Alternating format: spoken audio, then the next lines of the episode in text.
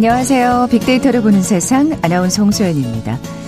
코로나19 관련 브리핑 방금 듣고 오셨습니다. 지난 주말 수도권의 2.5단계 연장인지 아니면 2단계로 완화가 되는지 관심이 모아졌었죠. 아, 다행스럽게도 2단계 완화 결정이 전해졌습니다. 2.5단계 방역 강화 조치 효과가 있었다는 판단인데요. 어제 신규 확진자 수 109명, 100명대를 유지하고 있습니다만 아직도 마음을 놓을 수는 없겠죠. 그리고 2단계는 아직 모든 제한이 풀린 게 아니라는 거 다들 잘 알고 계실 겁니다. 또 한 번의 고비, 추석 연휴가 다가오고 있는 만큼 오늘부터 시작되는 완화된 거리두기 또한 철저히 지켜야겠습니다. 커피 전문점은 허용되고요. 노래방은 아직입니다. 아, 제한됐던 일부 시설의 운영이 오늘부터 재개되긴 합니다만 어디는 되고 또 어디는 아직도 안 되는 거지 다소 혼란스럽다는 반응이 있는데요. 잠시 후 세상의 모든 빅데이터 시간에 완화된 사회적 거리두기 2단계에 대해서 자세히 살펴볼 거고요. 앞서 포스트 코로나 시대의 소비 트렌드를 살펴보는 연속 기획 2020 핫트렌드 시간도 마련되어 있습니다. KBS 제일 라디오 빅데이터를 보는 세상 먼저 빅퀴즈 풀고 갈까요? 어, 지난 3월 말 코로나19 확산 이후 이 증권 시장에 동학개미라는 신조어가 등장합니다. 외국인의 매물을 힘겹게 받아내는 개인 투자자들의 모습이 마치 반외세 운동이었죠. 동학 농민 운동을 보는 것 같다고 해서 만들어진 용어라고 하는데요. 어, 코스피 지수가 주요 20개국의 대표 지수 가운데 상승률이 두 번째로 높은 것으로 나타났다고 합니다. 이것 또한 동학개미가 큰 영향을 미쳤다는 분석인데요. 어, 최근엔 국내 주식을 사는 동학개미에 이어서 해외 주식을 사모으는 개인 투자자들이 급증하고 있다고 하죠. 이걸 부르는 신조어가 있습니다. 이걸 맞춰주시면 되는데요. 보기 드립니다. 1번 코스피, 2번 나스닥, 3번 서학개미, 4번 주식부자. 오늘 당첨되신 두 분께 커피와 도넛 모바일 쿠폰 드립니다. 휴대전화 문자 메시지 지역번호 없이 샵 9730, 샵 9730. 짧은 글은 50원, 긴 글은 100원의 정보 이용료가 부과됩니다. KBS 라디오 어플 콩은 무료로 이용하실 수 있고요. 유튜브로 보이는 라디오로도 함께 하실 수 있습니다. 방송 들으시면서 정답과 함께 다양한 의견들 문자 보내주십시오.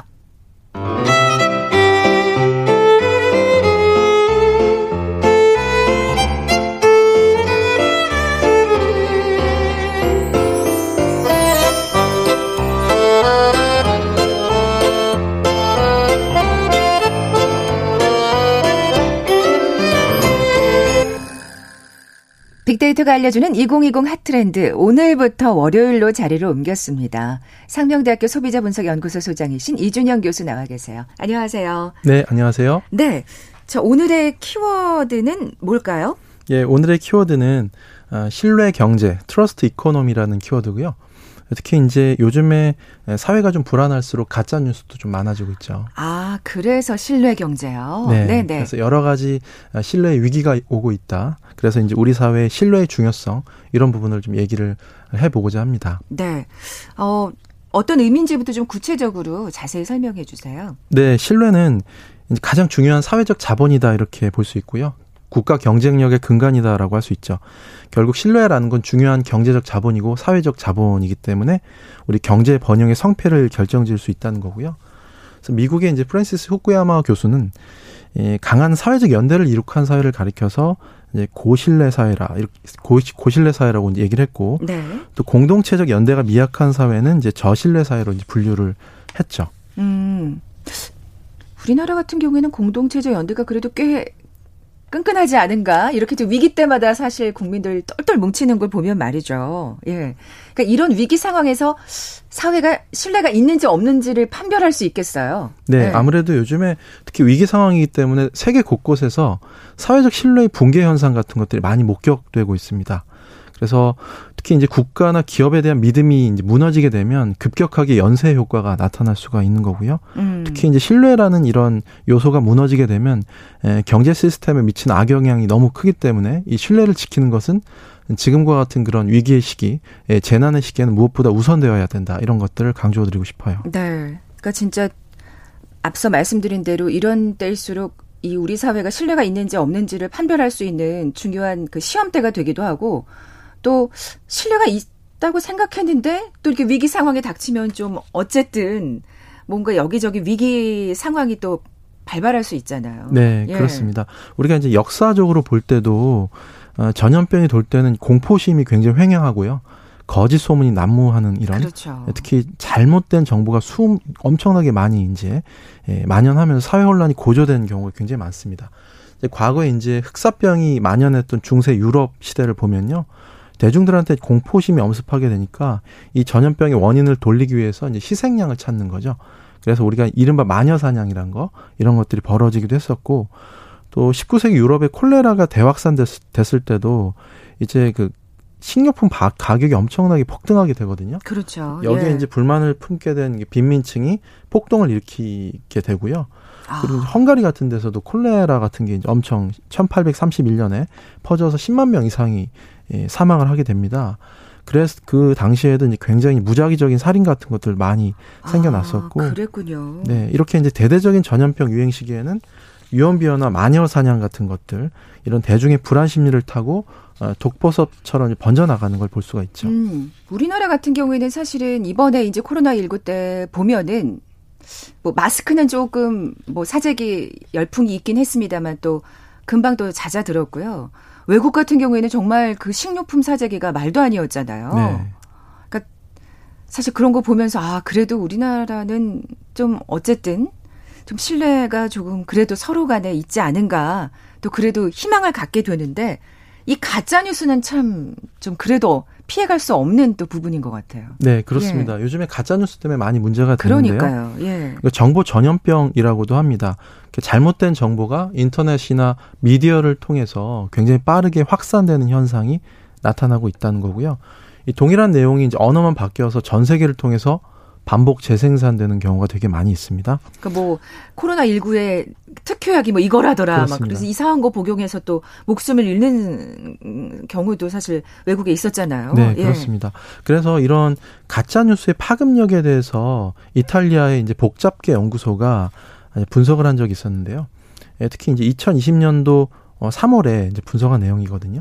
우리가 이제 RO 지수라고 해서 기초 재생산 지수라는 게 있어요. 네. 이거는 감염자 한 명이 예, 몇 명한테 감염을 시키느냐 이거에 대한 숫자인데 보통 팬데믹 때는 2에서 2.5 정도 어, 아, 나오거든요. 예, 예. 그런데 이제 이 분석은 어떤 걸 한 거냐면 SNS에서 코로나19 관련한 그런 전염병 정보가 어떻게 전파되고 있는지 그 RO 지수를 이제 분석을 한 거거든요. 뉴스를 분석한 거네요. 네. 전염병이 아니라. 그렇죠. 예. SNS 채널에 포스트라든가 댓글 같은 것들을 이제 분석을 한 거죠. 트위터나 유튜브나 인스타그램 같은 것들. 어떻게 생각하면 잘못된 정보 또한 전염병 바이러스 못지않게 무서우니까요. 네, 예. 그렇습니다. 그래서 어, 분석을 해봤더니 1월에서 2월까지 분석한 내용이에요. 그래서 다섯 개 SNS에 게시된 전염병 관련 정보의 RO 수치가 3.3으로 계산됐어요. 이 아까 이제 팬데믹에서 2에서 2.5인데 훨씬 더 높죠. 그러네요. 네, 그래서 예. 심지어는 어떤 SNS에서는 RO 수치가 130에 달할 정도로 엄청나게 이거는 실제 전염병 감염에서 나타날 수 없는 수치라는 거죠. 아, 근데 이게 정말 잘못된 정보일 경우에는 얼마나 그 공포감을 잘못된 공포감과 그리고 잘못된 정보로 인해 가지고 더 많은 사건 사고를 일으킬 수 있잖아요. 네, 그렇습니다. 야. 그래서 SNS에는 이런 이 얘기는 결국은 신뢰할 수 있는 진짜 정보도 있지만 미상의 가짜 정보도 함께 확산되고 있다는 것을 수치적으로 보여주고 있습니다. 네.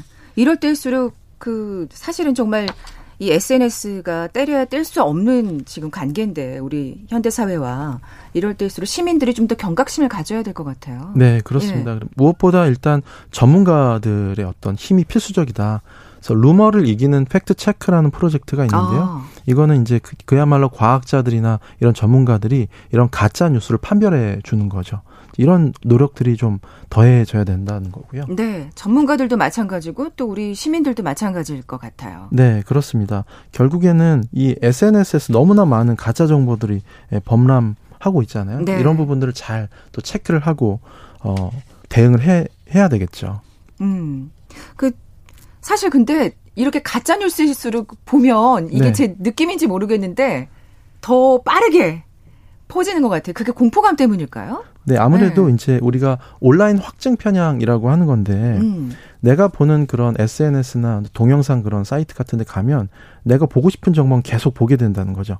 아하. 그래서 자기의 어떤 그 견해나 사상 같은 것들이 계속해서 이제 편향되는 경향으로 나타나게 된다는 거죠. 우리가 온라인 같은 것들을 활용하게 되면 굉장히 다양한 정보를 여러 가지 이제 열린 시각이나 다양한 의견들을 수용하게 되는 것 같지만 자기가 보는 정보는 계속해서 편향되게 보는 경향이 더 나타나게 된다는 게 온라인 확증 편향입니다. 아, 워낙 그렇게 지금 온라인상에 많은 정보나 뉴스가 넘쳐나니까 이게 다 볼 수는 없고 네. 보면은 그 헤드라인 기사 제목을 보고 이렇게 눈에 확 띄는 걸 또 클릭을 하게 되잖아요. 네. 그럴 때 이제 확증 편향이 생길 것 같아요. 왜냐하면 네. 자기가 그 보고 싶은 거라든지 눈에 띄는 거라든지를 계속 클릭하게 되니까 계속 그쪽 부분만 예, 기사만을 보게 되는 거잖아요. 네, 맞습니다. 네. 그런 부분들 있고요. 또 영상 같은 거 보면 계속해서 추천 서비스로 들어오잖아요. 아. 자기가 봤던 그런 영상 위주로 계속해서 들어오게 되는 거죠. 그래서 요즘에 이제 추천 알고리즘이 굉장히 개인화돼서 제공이 되는데 뭐 이런 현상을 또 filter bubble 현상이다 이렇게 표현을 합니다. 네. filter bubble은 우리가 이제 개인화된 검색 정보의 결과물, 결국은 우리가 클릭한 것들, 우리가 영상 같은 걸 본 시간이라든가 과거 이력 같은 것들을 분석을 하는 거거든요. 음. 그 웹사이트가 이제 분석을 해서 알고리즘이 이제 사용자가 어떤 정보를 보고 싶어 하는지 추측을 해서 추천을 하게 되잖아요. 네. 그러면 결국에는 이 알고리즘에 의해서 자신의 의견과 계속 일치되는 정보만 계속 편식하게 되고 그렇게 동의하지 않은 정보는 항상 걸러지게 된다라는 게 이 필터 버블 현상입니다. 음. 그러니까 잘못하면 자기의 어떤 이념적 문화적 틀에 스스로를 가둘 수 있다라는 이런 우려가 제기될 수 있다는 거죠. 네. 그렇게 생각하면 그 계속해서 추천되는 동영상 서비스만 볼 게 아니라 그 외에 어떤 정보나 뉴스도 보려는 노력을 게을리 하지 않아야 되겠네요. 이 개인으로서도. 네, 그렇습니다. 너무 네. 알고리즘에 의존하게 되면 결국 개개인의 취향에만 맞춤화된 이런 이 영상이나 정보만 오게 된다는 거죠. 이건 마치 정크푸드하고 비슷하다 이렇게 볼 수도 있는 거고 음. 이런 부분들을 좀 어, 우리 스스로 좀 주관적으로 주관성을 가지고 주관을 가지고 좀 접근할 필요가 있다 이걸 말씀드리고 싶어요. 사실 또 이런 어떤 그 알고리즘을 또 이용하는 공포 마케팅이 있잖아요. 네, 그렇습니다. 네. 공포 마케팅 사례가 요즘에 특히 가짜 뉴스와 더불어서 굉장히 많이 등장을 하기도 하는데요. 특히 얼마 전에 공기청정기가 마치 바이러스를 필터링 해줄 수 있게 있다라고 이제 과대 광고를 해가지고 아. 어, 이렇게 이제 과징금을 먹었 과징금을 이제 맞은 적이 있었죠.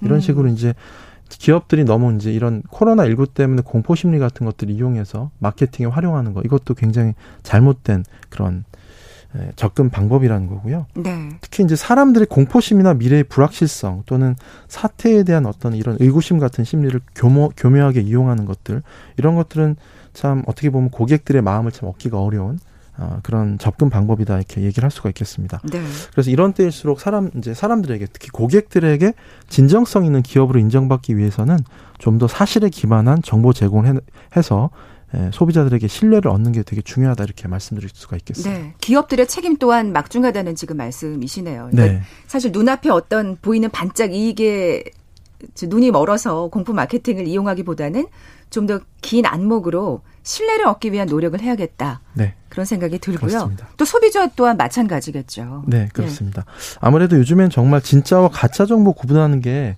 점점 힘들어지고 있잖아요.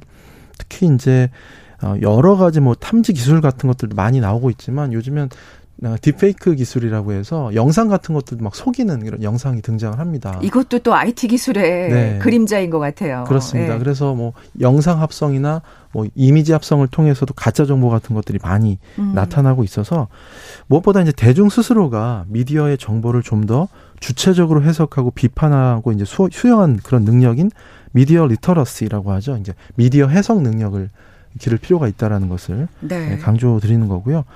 어, 더군다나 요즘에 이제 현대인들이 이제 위험에 대한 민감도 대처 능력 같은 것들을 기른다라는 그런 의미에서 risk literacy라고 이렇게 얘기를 하죠. 코로나 19 시대에 정말 필요한 능력이네요. 그렇죠. 예. 위험을 제대로 판단하는 이런 능력 이런 것들을 가져야 된다라고 말씀을 드릴 어, 드리고 싶습니다. 네. 어, 이준영 교수님 비퀴즈 끝으로 내주고 가세요. 네, 퀴즈 내드리겠습니다. 아, 지난 3월에 코로나 충격으로 각국 증시가 바닥을 친 뒤에 예, 증시가 연일 상승세입니다. 이른바 이제 동학 개미로 불리는 개인 투자자들이 우리 증시를 끌어올렸다는 분석인데요. 최근에는 국내 주식을 사는 동학 개미에 이어서 해외 주식을 사 모으는 예, 개인 투자자들이 급증하고 있다고 합니다.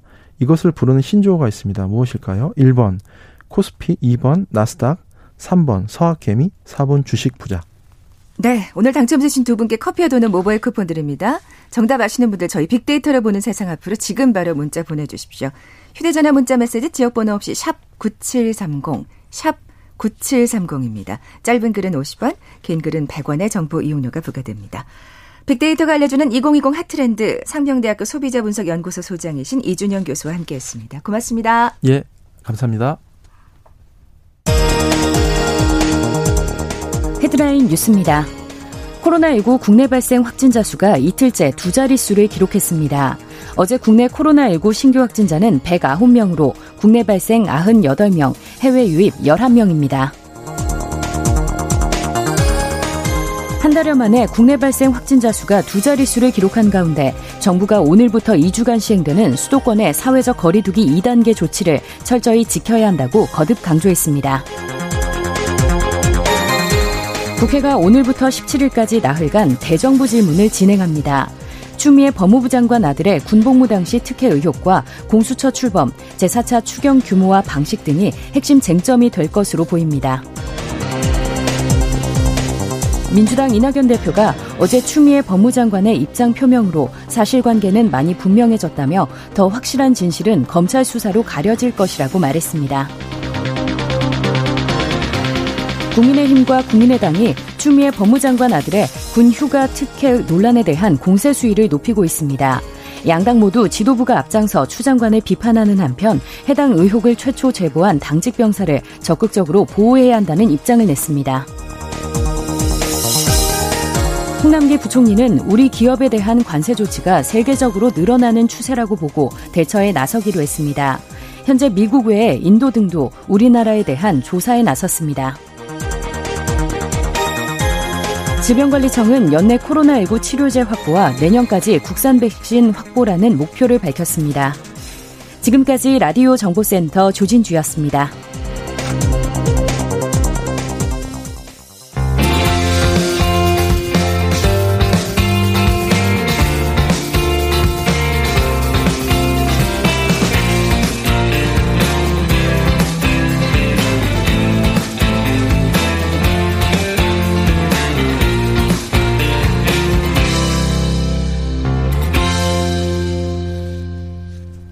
궁금했던 모든 화제와 이슈를 빅데이터로 분석해보는 시간이죠. 세상의 모든 빅데이터. 오늘은 빅데이터 전문업체 마이테이스트의 민지영 대표 나와 계세요. 안녕하세요. 네, 안녕하세요. 예, 반갑습니다. 저희 패널 분들 중에 여자분이 안 계세요. 그래서 아, 네. 반가워요. 아, 저도 반갑습니다. 네. 아, 사실 오늘 이렇게 첫 시간이지만 뭐 그렇게 좋지 않은 얘기로 항상 그렇죠. 뭐 지금 네. 때가 때이니만큼 그런 것 같아요. 어, 2.5단계 2주간의 생활을 했는데요. 민 대표님은 어떻게 보내셨어요? 네. 저희 회사 같은 경우에는 전격적으로 재택근무를 하면서 아, 업무, 예. 네, 업무 미팅 전부를 또 화상회의로 진행하면서 좀 새로운 네, 트렌드에 좀 발맞춰 갔고요. 네.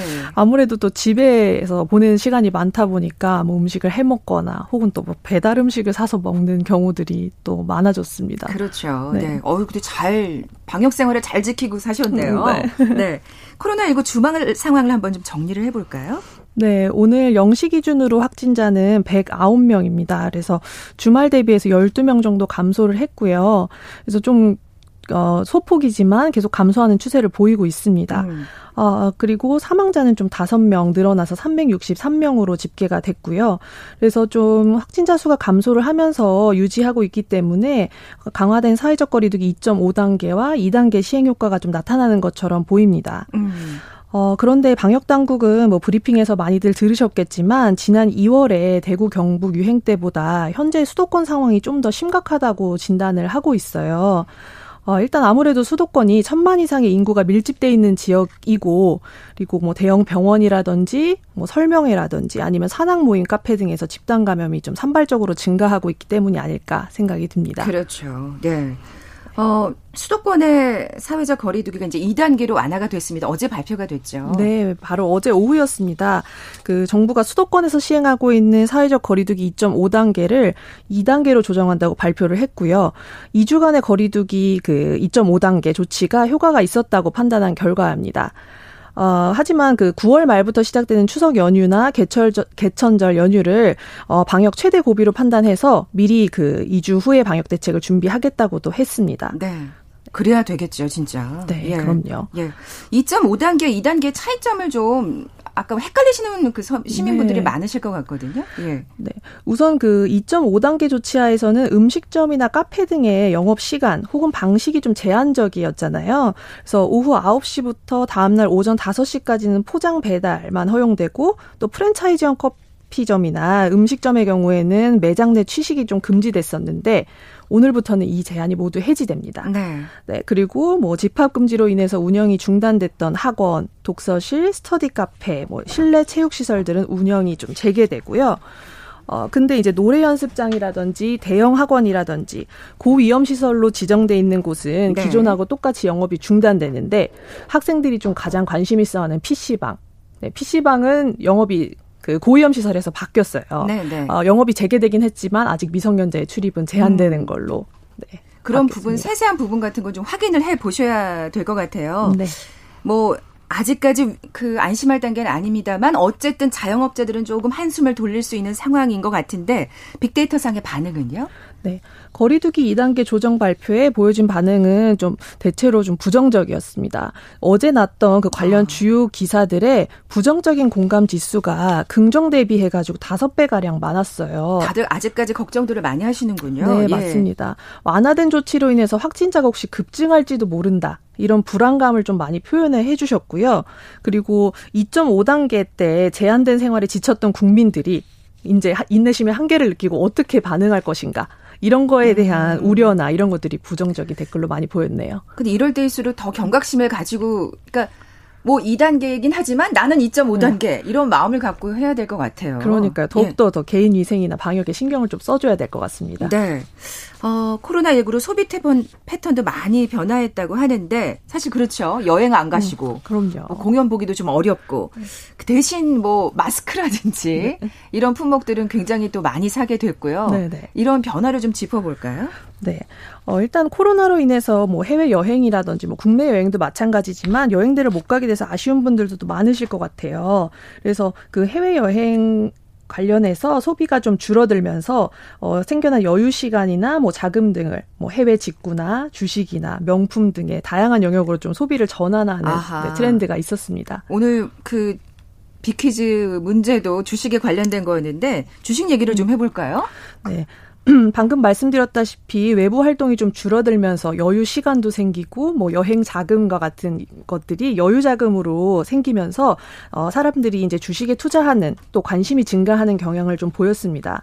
그리고 요즘 또 비대면 언택트 시대잖아요. 네. 그래서 그런 그 거래가 주식 시장에도 활성화가 많이 되면서 뭐 테슬라나 애플 같은 해외 주식에까지 큰 관심을 보이게 됐고요. 아. 네, 그래서 비대면 해외 주식 그 거래 고객 수가 전년 대비해서 4배 이상이나 증가했다고 합니다. 와, 대단하네요. 음. 음.